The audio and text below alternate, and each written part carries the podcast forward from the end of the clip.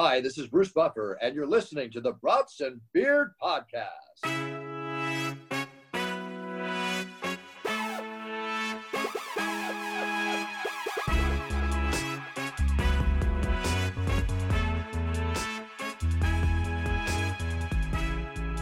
Hello, tailgaters. Welcome back to the Brats and Beers podcast. We are excited to bring you another incredible interview guest today. We have an American sprinter that has won five Olympic medals,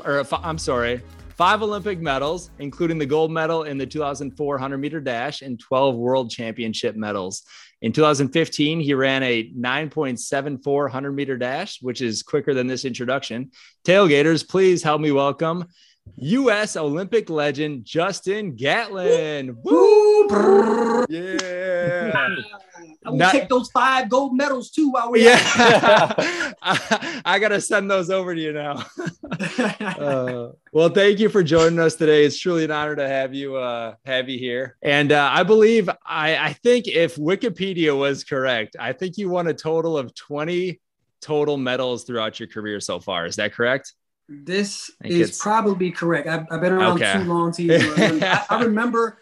I remember being on IG and one of my fans wrote all of my accolades out, and I was like, "Whoa, it's time for me to retire. Like this is too much." It's amazing. I'm just looking at everything. I'm like, I feel like you've competed in everything. It's awesome. I did it. I've done it all. Yeah. And that's a telltale sign of what's the next step for me. Yeah. Where do you keep all your medals? Do you just hand them out or what? I keep in this big old vault like Scrooge McDuck, but nah. I actually keep some at my house, and then I have some at my parents. My parents have this big old like shrine that's dedicated to my whole career from high school, my first newspaper clipping from high school all the way up to like fans will send us like, I have this like tote sack that's made out of newspaper, but it's like laminated and it's like, it's pretty cool. That's pretty awesome. Cool. So there's a lot of cool things in there. You got dirt from the Acropolis. Oh, wow. Greece has everything. Yeah. Wow. That's awesome. That's really cool. What's your favorite, like Olympic memory that you've had? Obviously the gold medal is huge. Like I'm sure that's up there, but what other ones, or does anything else stick out to you? Man, 2004, you got to go back and look. In 2004, right before the 100 meters, they brought us onto the track. They bring you onto the track at a certain time, right? So they keep the schedule going. They brought us onto the track almost 30 minutes before time. So the stadium's full of people, and we're just standing out there. And then all of a sudden, they start playing Greek music, and then the crowd's clapping. Rah, rah, rah. So then it feels like you're getting ready for like a heavyweight bout, right?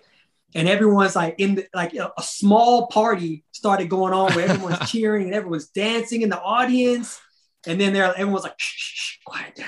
Now it's time for the start of the 100 meters. It was the best intro I've ever seen. Wow, that's awesome. Are you planning on trying out for going for the next Olympics? I know you barely missed this one. I believe you pulled your hammy right before. And I was just wondering if you're going to be attempting and going for the next one as well, or...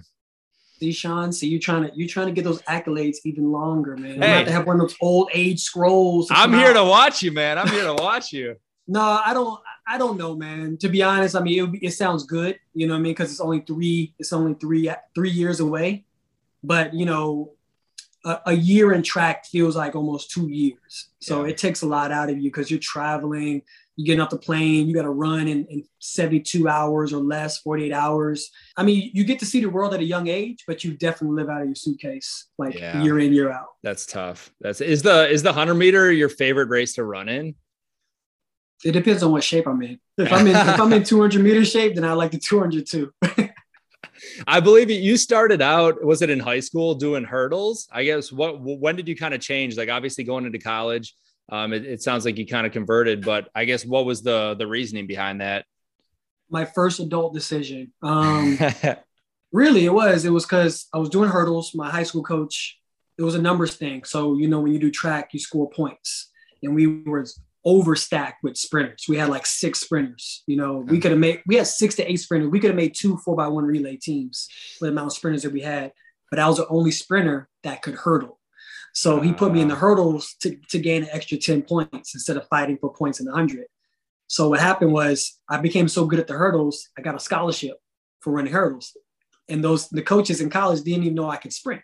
So I begged them to let me sprint, and they saw me sprint for the first time. I was like, okay, yeah, this is what you're going to be doing. That's awesome. That's awesome. That's too funny. When you, after your sophomore season, you went professional, right?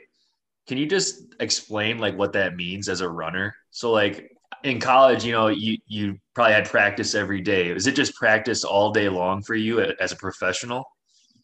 Yeah. Yeah. It's like a 9 to 5, you know, practice starts even now, starts at 9 o'clock. We probably finish around noon from all running. And then we go to the gym for another like 2 hours. And then from there, you go into recovery. Recovery can mean acupuncture, massage, cold tub, cryo. That'll last another hour and a half, maybe. Throwing lunch in there somewhere. So you're really doing almost like a 9 to 5 every day. I was always curious how that works out. You know, like I'm saying, like we understand kind of NFL and baseball players, you know, they have games and stuff that are scheduled and everything. So practice in between. But for you, like how often did you do competitions then when you weren't doing the Olympics? So say for instance, like the competitions that I have coming up now. So I have a competition on September 3rd and I have a competition on September 5th. And then I have a competition on September 14th. Now, all three of these competitions are in different countries, not states, not cities, different countries. So first I had to go to Belgium in Brussels. Then I had to fly from Belgium to Italy. Like I said, the 3rd to the 5th. So I got to jump on a plane on the 4th, land on the 4th, get ready, do a shakeout, get ready for the race on the 5th again. Then I have to lay over somewhere and then get ready for the meet on the 14th, which is in Switzerland. So like I said, you're bouncing all over the world, but you make great connections, man. You have great memories from around the world. I mean, it's awesome when you're healthy and you're strong and you're like running well because it's fun. But when you're not running too good and you just out there just dragging a bag, man, it sucks. There's so much more to it than people see. That's what I'm trying to get at. Yeah. I mean, everyone thinks that we only run every 4 years. When we actually run every year, we have a circuit, just like NASCAR, like has a circuit, you know what I mean? Like we have our own circuits called the Diamond League. So you have to go out, run different races around the world, score points. As you score points, you get the top 8 get into the final race of the year. And when you're in the final race of the year, whoever wins that wins the whole pot. Oh, wow. Okay. Yeah. So do you have like a team that travels with you? Like a crew? Yeah, I mean, other than my training partners that some of them may go to the same race I go to, we have the same coach. We have an assistant coach. Sometimes he'll travel with us. We have a therapist that'll go with us. We have an agent. So everyone has their job. Obviously, the coach gets you ready.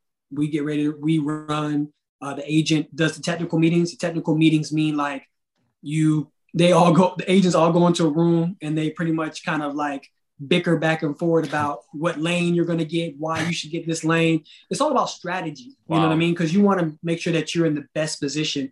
You know, if you're a top athlete, you don't want lane 1 or lane 8. You're away from the race.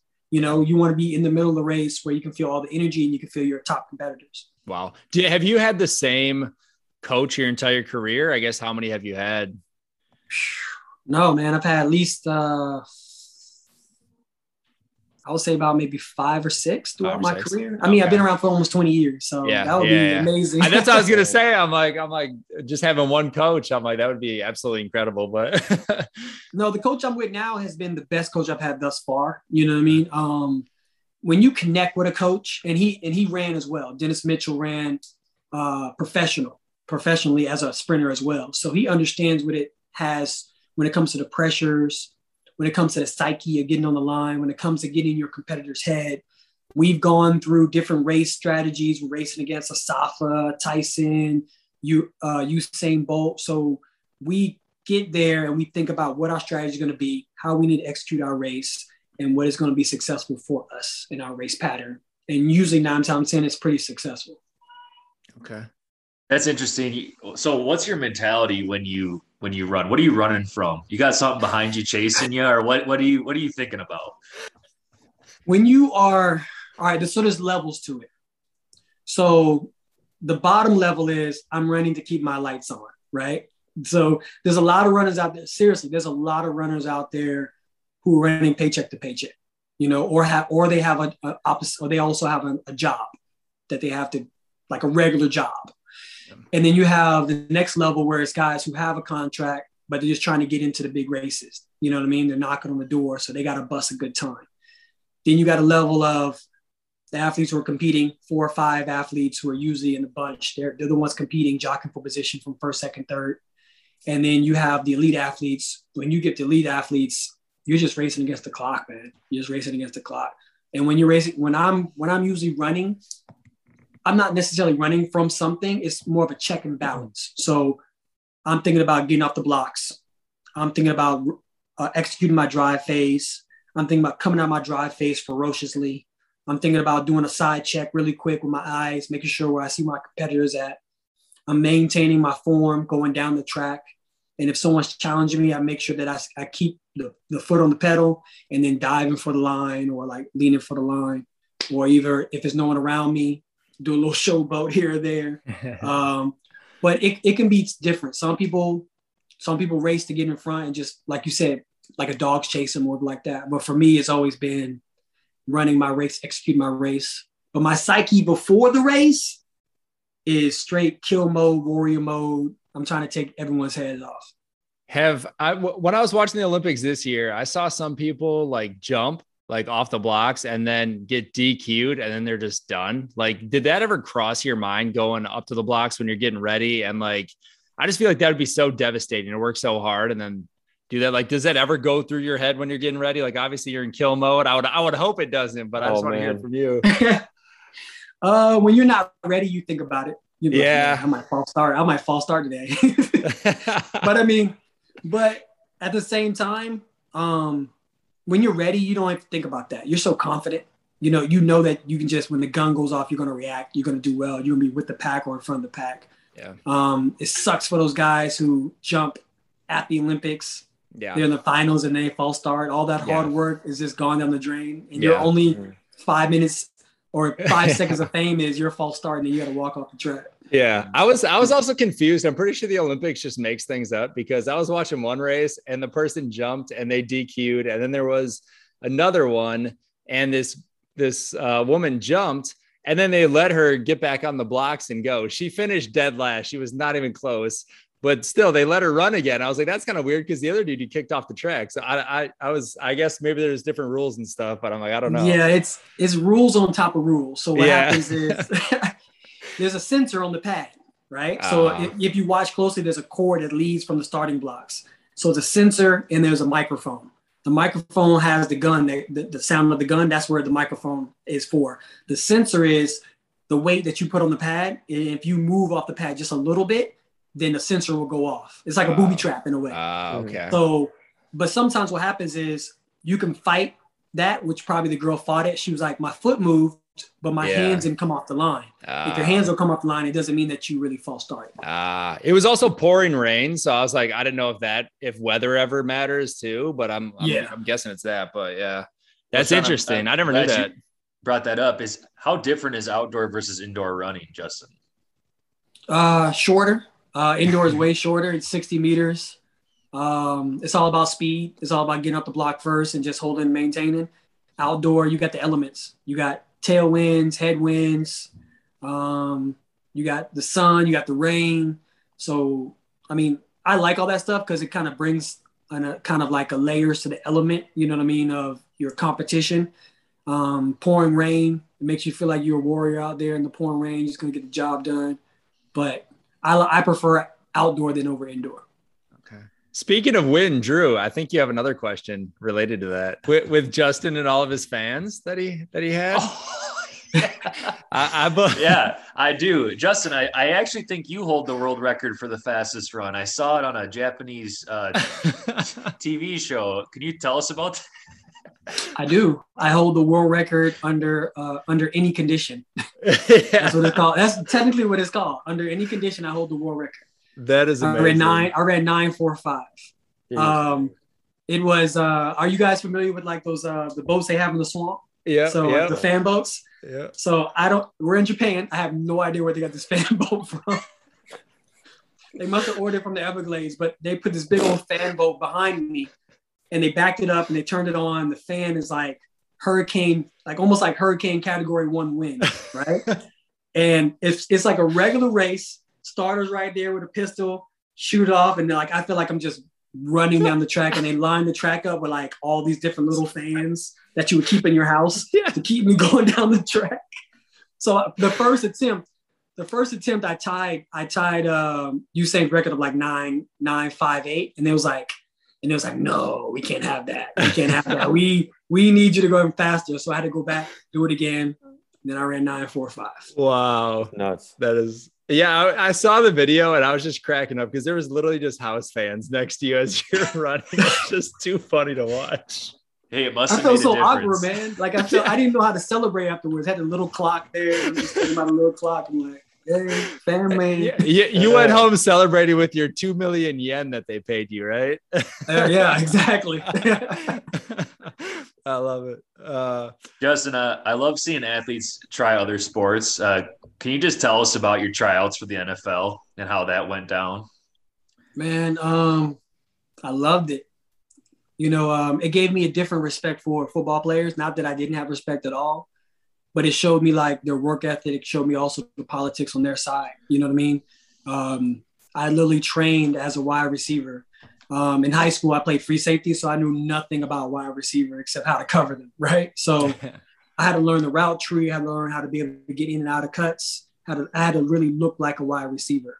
Went to pro day, did the pro day. I went to a couple of private tryouts with the Cardinals, Tennessee Titans, and the New Orleans Saints were the first ones. And I remember jumping off of, I was for the Saints. I remember that they gave me my first shot. I was on a plane leaving Pensacola, which was only like 2-hour drive. So it was only like a 45-minute flight, something like that. It was crazy.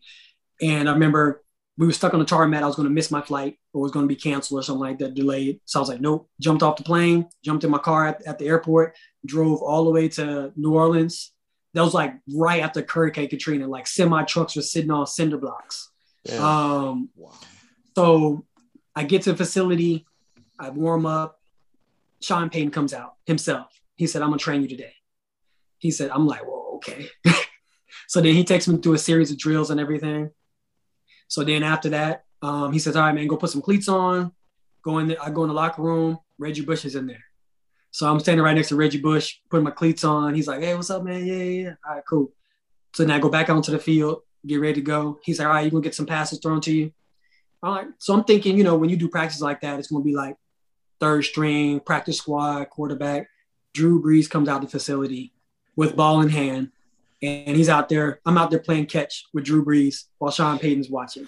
After that, I was like, I'm a fan for life. Oh, my God. I'm a fan for life. That's amazing. That's Did really you drop cool. any? Huh? Did you drop any? I dropped one. I dropped the one you shouldn't drop. The go route. That's what they wanted you for. They said, he's got all this speed. Give him the go route. Let's see it. Give him the go route. Yeah. So you were saying that there's obviously like politics, and I'm sure they had some sort of bias. Like, do you truly believe like you should have been on a roster, or at least given more of a shot than I guess some of those teams did? That was actually, that was a decision of mine. I was actually on the, mini camp with the Buccaneers. Okay. So when Gruden was there. And I was out there running routes, doing what I do, go out to practice, 2 a days, doing it just like a real football player would do it. And I decided, I was like, man, because I was staying up to like 2 o'clock in the morning while my roommate was going to sleep at like 10 o'clock. Oh, wow. So I'm up, like reading these plays. Like they gave us a playbook like this thick. So, you know, everyone knows in minicamp, it's all about if they can break you or not mentally, you know what I mean? And when I was practicing being a wide receiver, no one taught me how to read plays. So I'm out here not reading any of these plays, just running these routes, looking like a receiver, but not really getting educated like a receiver should. So I read we had at least 10 routes to learn a day. So I kind of retained 5. And I was like, well, I'm just going to F up the next 5. So I'll learn them tomorrow. And then the next day after that, they gave us another 10 plays to learn. So I was like, man.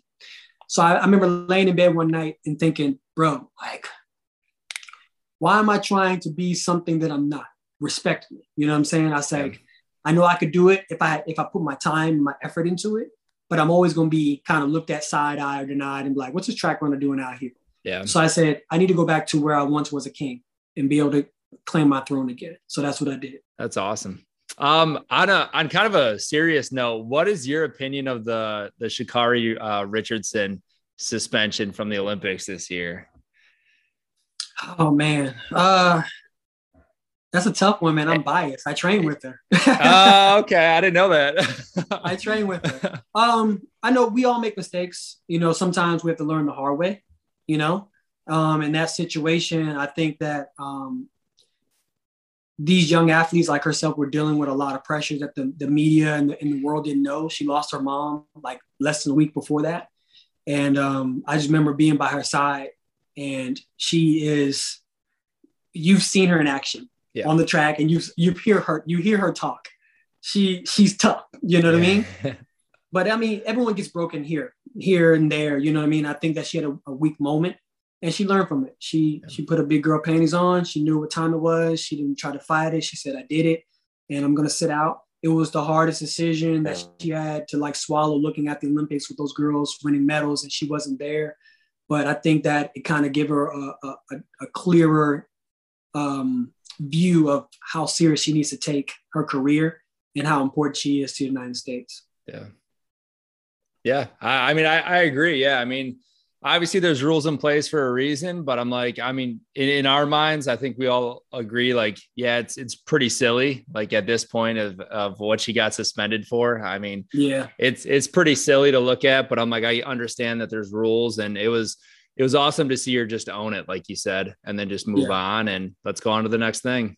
Yeah. And then to the outside world, you guys looking, you're like, what? That was me just yesterday. Like a lot of people were like, yo, some people are like, I'm high right now. Yeah. Like, reading this news.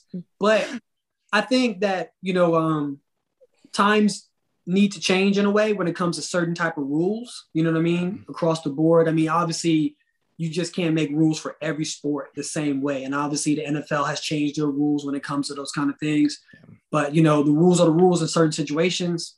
I think with the followers that she has, the influence that she has, I think you'll see a change in our ruling system, like in the next year or two or less, because, you know, these are things that really can happen. You know, it generates buzz, but it generates buzz in a bad way. Yeah. So Justin, do you want to expand at all on what happened in your career with that?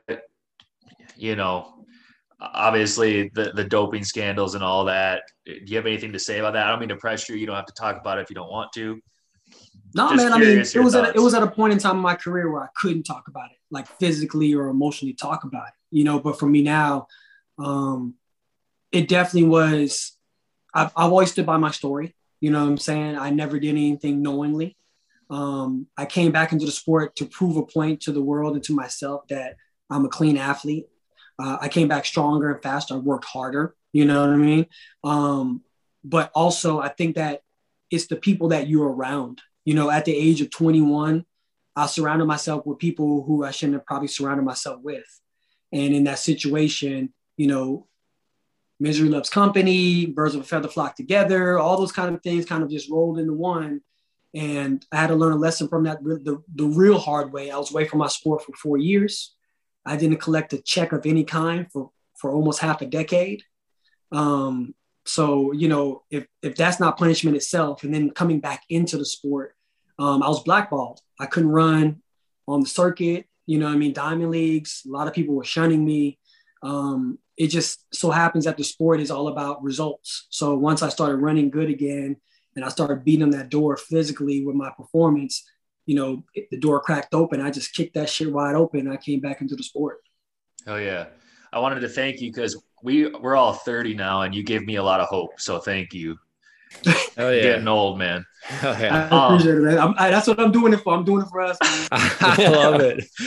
I run 20 feet and my whole body hurts. So props to you. Man. Yeah, damn. Justin, I wanted to ask you, so as an Olympian, when you win silver or bronze, what's that feeling like? Is it like a first, if you're not first, your last mentality, or are you really proud of yourself for getting that position? oh, I'm always proud of myself. You know what I mean?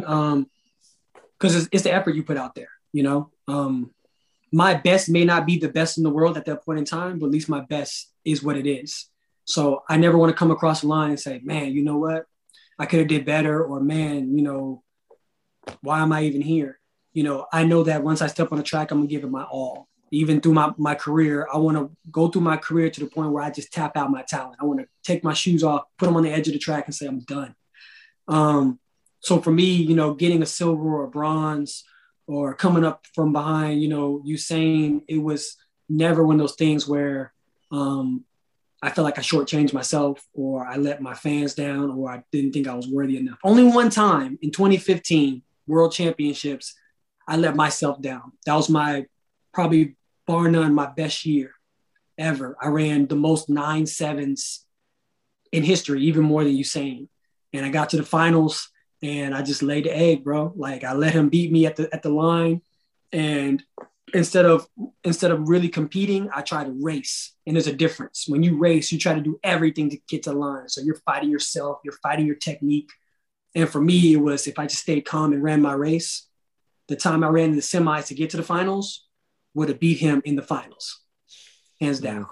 Wow. So I just remember crying like a baby, man, just after that race. And I just told myself never again that I'll allow myself to beat myself when I need to be on that stage. So the next World Championships, I came back. I beat Usain in 2017. I got the world title. That's incredible. Wow. Yeah. Wow. Congrats, man. I just got goosebumps listening to that. Jesus. When I had first reached out to you, I know you had mentioned, like, I believe you're doing some other, like, are you doing like other business ventures and getting into some other stuff now that, I mean, you're not ramping down obviously from racing, but are you starting to look into those different business, like decisions and things after you're done or? Yeah. You know, I'm putting my irons in the fire for different things. You know, when you're an athlete, there's two-time athletes, there's athletes who love to be able to get out there and just do different endorsements, do different sponsors. They like that attention. Yeah. And there's athletes who are kind of just dialed in and just want to work on what their craft is and get the accolades when they come afterwards. I've always been that dialed in athlete. For me now, you know, towards the end of my career, I'm really appreciating the sponsorships that I get. You know, I'm working with a company out of Switzerland who does watches, and they're doing a great job over there about vintage. I'm able to make my own watch and be able to have, it's sporty but casual at the same time. So we're going to be able to launch that soon. Nice. I'm working on a documentary, my documentary for myself. I'm also working on a documentary that's going to include Sha'Carri and another athlete. It's called Second to Success. So it's going to be a point of view, three-point of view, where you're going to watch someone who's like Sha'Carri, who's rising just fast, probably faster than she realizes. And then you're going to see someone who's like myself, who's a veteran, who knows the tricks of the trade. And then you got that one athlete who's just on the grind, who's been there for a little while, but he needs to make sure he stays dialed in and focused. So then one day he can blow up as well to that level. So obviously my documentary is going to, you know, talk about my life from beginning to end, from my point of view, because I never really talked about it. And then I'm working on actually putting together a race series, which is all going to be on, cross your fingers, racetracks, like Formula One racetracks, Porsche racetracks. Yeah. We're going to lay down rubber. We're going to lay down rubber and Mondo so athletes can be able to run on it, compete on it. And afterwards, you can be able to test race cars out there as well and have a gala. So I'm trying to do it big, man. I'm trying to change the game a little bit here. Well, at the during that documentary, if you need any of our footage, just let me know. Feel free to use it. I'm just kidding. Awesome. We gotta plug you. Sean. I love it. That's too funny. Well, I guess Drew, Cody, you guys got anything else? Cody, you haven't said anything this entire time. I asked two questions. Oh, yeah, that's true. Here. It's not Justin, it's me. Besides winning all the golds and all the glory there, you got any good stories from the Olympic Village that you like sharing? Bro, I'll try. Let me try to keep it PG. Let me see. PG. I mean, you don't have to. You can tell whatever I have. We can always cut. You can tell us a good one. We can cut it out. All right. I'll kind of cover those ones. Those whatever you hear that the article's right is true. There's fish bowls, big fish bowls full of condoms in the beginning of the village, and by the end of the village, it's empty. is before the village, before the Olympics is done, is empty. Like, wow. Seriously. Yeah. And besides them refilling it too. So wow. But it's all Justin. But I mean, but this is the pinnacle of a lot of athletes, you know. So you could imagine, like, these athletes have been so disciplined for years. Not just that year of the Olympics, but for years. And when they finish, win or lose, they want to let loose. Some of them haven't even drank over a year. They haven't partied or gone out in over a year. You know, so the moment that they're done, you are surrounded by people who are just like you, who are ready to party, ready to drink, and ready to have some fun. Yeah, you know, awesome. So it's all, any stories that you hear is all true stories. I remember one story. Michael Phelps was sitting on a bench, and he was just sitting there like this, like, and people were coming up and just taking selfies with him, not even asking him. They would just come up next to him. So that was one story. Hanging out with the basketball players in 2004, they were staying on a cruise ship, and they were just getting wasted and drunk, man, the whole time. You know, but love it. Who is the most drunk on the team? Who do you remember? Dirk. Probably AI. AI. Nice. I can see that. Yeah, for sure. I can see that. For sure. That's funny. God, there's something I was going to ask about that. Oh yeah, and I'm sure, like, if an accident happens at the Olympics, you know, and somebody gets knocked up, like, at least it's going to be with somebody athletic. Like, you're not making a huge mistake, right? You're gonna have a super baby. You're gonna have a soccer basketball playing baby who can run track and swim very well too. Oh man, it's a lot of different people on that one. You don't know when the lights are off. You don't know what's happening. Oh man, those cardboard beds this year didn't stand a chance. Oh yeah, they said that they were putting those in to stop people. I'm like, that's gonna stop people. I'm like, that's the only place to have some fun. I'm like, weight distribution, man. You got to put at least 2 or 3 of them together and lay across them sideways. Now you're good. That'll work. That'll do it. You guys got anything else? Otherwise, we have 2 little quick, like, little fun games at the end here, if you don't mind. They're nothing too crazy. If you guys don't have anything, I'll jump into the first one. It's like either ors. So the first one is beer or wine? Beer. I want to stay awake. I like it. Do you like IPAs or like regular domestic stuff, or what do you drink? Bro, I'm an athlete. I'm just going to drink anything. That's going to get me there. He's going to drink it fast too. Yeah. Yeah. Right. That's why I don't drink wine like that. 'Cause you got to drink it slow. I'm done already. Get it over with. Brats or burgers? Oh man, you can't turn out a good brat, man. Oh. You know, you can get a burger anywhere, but a good brat, that's hard to come by. I love it. Yeah. Respect that. Come to Milwaukee anytime for those. That's where we're at. So I'm down. Winning a race by a landslide or winning in a photo finish? Photo finish. Always going to be epic, man. You know, it's because it's going to show this. That photo finish is going to tell so many different stories. That's a great point. True. What's your favorite movie? I used to watch Gladiator before every race. Okay. I'm about to say Gladiator or 300. Oh, that's cool. Your favorite food? Brats. I love it. Hey, you're the perfect guy to have on this podcast. Brats and beers, baby. I love it. That's right. Do you have a nickname? Everyone calls me Gat. Yeah. So usually, yeah, everyone calls me Gat. Everyone calls me, or they call me JG. Okay. Gat's a badass nickname. I like that. I'm going with Gat then. You've obviously traveled to a ton of places. Like, if you can give me your favorite place that you've been, and then if there's a place that you haven't been that you're looking to go to. Would love to go to Australia. Haven't been. And favorite place is Amsterdam. Okay. It's like Olympic Village there all year. I was going to say, I don't think we need to ask why. Yeah. So many reasons. I love it. It's the scenery, right? It's the scenery. Beautiful. Man. Yeah. It's the scenery. The cafes are lovely too. Do you have a favorite Instagram or Twitter account that you follow? Oh man, I'm about to go with right now. My favorite is Bobby Shakare. Bobby Shakare Richardson is probably my favorite to watch. Okay. Even though I see her every day, I never know what she's going to say. Yeah. What's your favorite number? Number 5. Okay. Any reason or just drawn to it?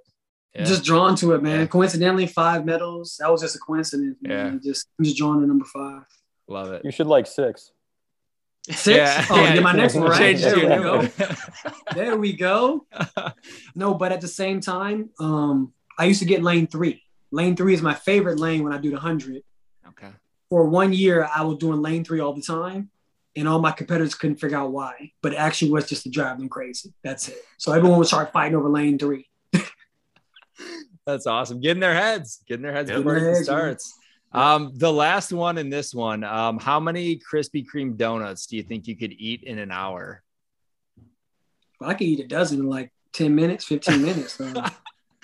I mean, we're just gonna up the ante and talk about how many boxes can I eat in an hour. Yeah, I mean, hey, I'm here for it. I want to hear it. And then we're gonna have a Krispy Kreme challenge. You're gonna join us. All right. So if I haven't ate all day and I've had sweets in a week, I'm gonna destroy at least 2.5 boxes. Okay. I like it. Do you know who Georgia Ellenwood is? She's a Canadian heptathlete. I'm not sure if you're familiar. So we had her on here. She said she could eat like 36 or something. And she's a small girl. I was like, that is a lot of donuts. I believe her.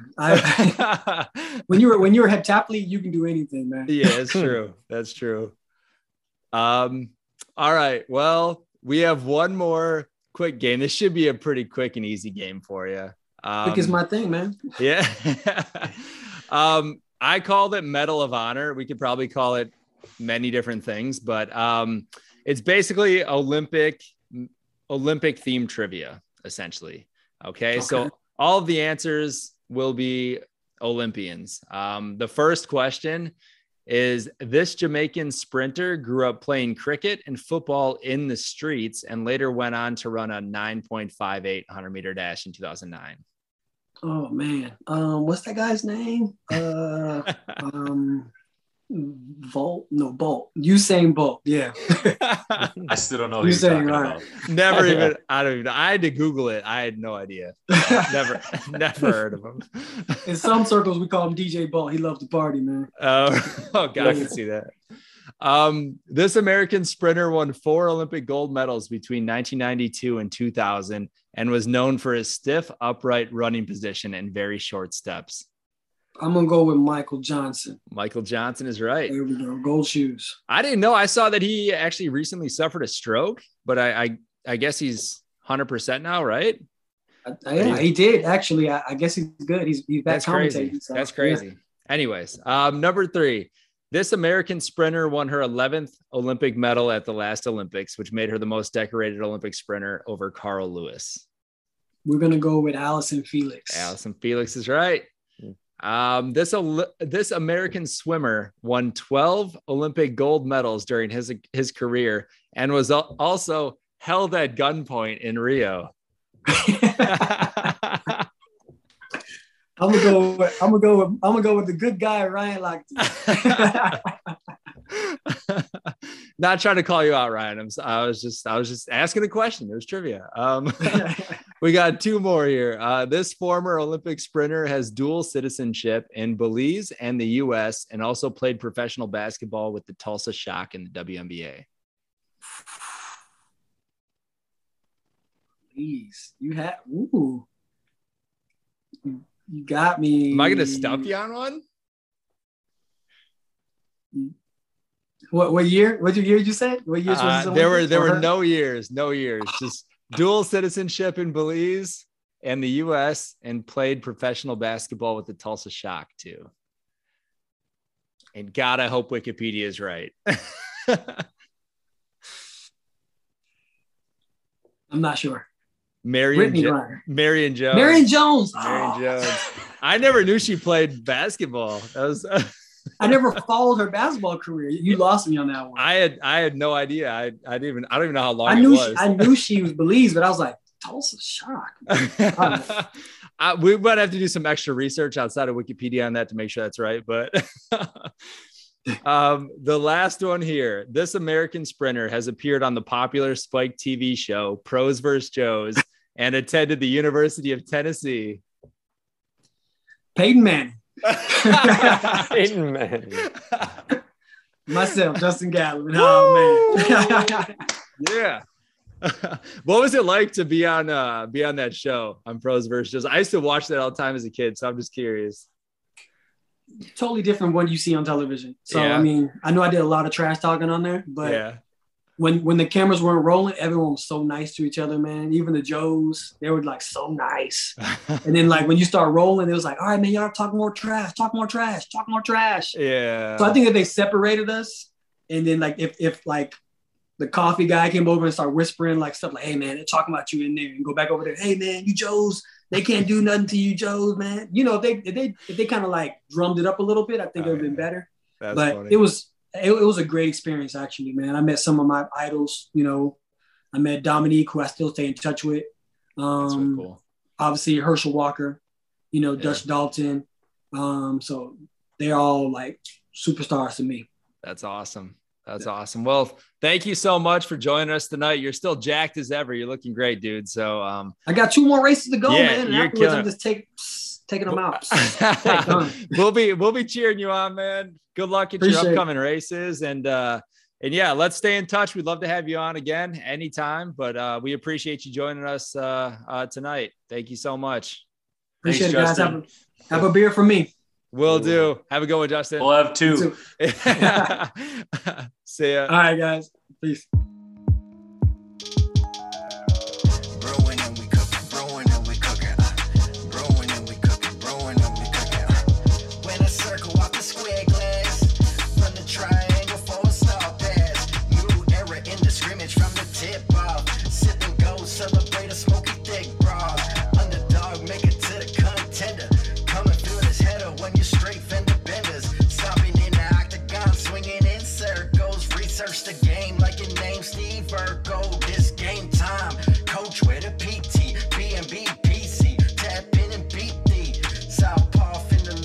Shook it.